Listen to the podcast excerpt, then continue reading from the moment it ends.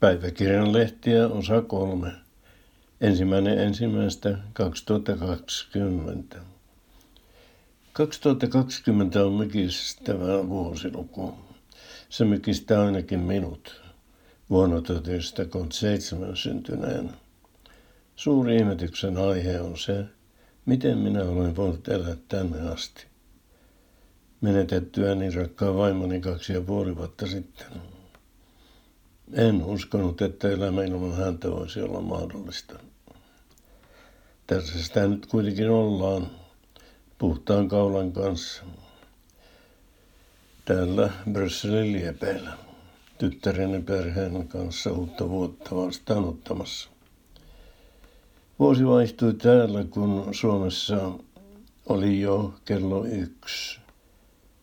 Viimeisenä vuosi vaihtuu Yhdysvaltain Tyynemeren saarilla toisena tammikuuta kello 14 Suomen aikaa. Uusi vuosi, uudet kujeet.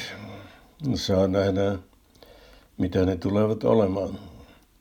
Emme valattiinoja, joten emme tiedä. Uuden vuoden aatto ei ole täällä Belgiassa mikään erityinen juhlapäivä niin kuin ei ole jouluaattokaan.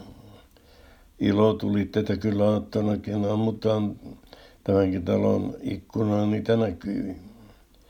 BBCtä tuli tänään kuningatar Elisabetin uuden vuoden puhe. Presidentti Niinistön puhe on kuultavissa Yle Areenalta. Sitä on kaikki kehuttu. Ei Elisabetkaan hullummin puhunut, pikemminkin päinvastoin. Brysselin Grand Place aukiolla oli uuden vuoden aattona väkeä kuin pipoa ja raketit paukkuivat, mutta emme tunteneet houkutusta mennä mukaan. Brysseliä vähän suotta varjotaan. Väitetään, että se on rumaa ja ettei sillä ole mitään nähtävää. Aloittaa sopii vaikka edellä mainitusta Grand Placesta, joka on Brysselin keskusaukio ja jota pidetään yleisesti yhtenä maailman kauneimmista. Sitä mieltä oli muun muassa Victor Hugo. Grand Placelta voi jatkaa jalan ja tutustua historiallisiin rakennuksiin ja puistoihin. Shoppailkatu on nimeltään Rynöv, uusi katu. Silmäruokaa ja taideelämyksiä tarjoavat monet museot ja galleriat. Ja mikä estää retkelemästä vähän Brysselin ympäristökunnissa. Joko Flanderin tai Vallonian puolella. Tai molemmissa. Ne ovat kuin kaksi eri maata.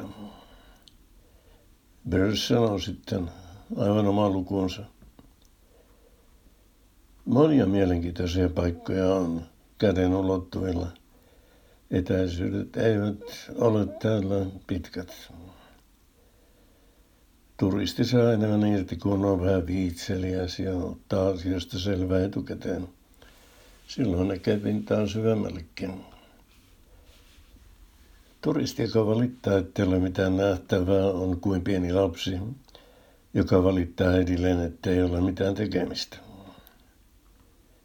Televisiosta tulee näin uuna vuonna uuden vuoden spesiaaleja. Ne ovat äh, joskus uusintoja ja ainakin kertaalleen nähtyjä.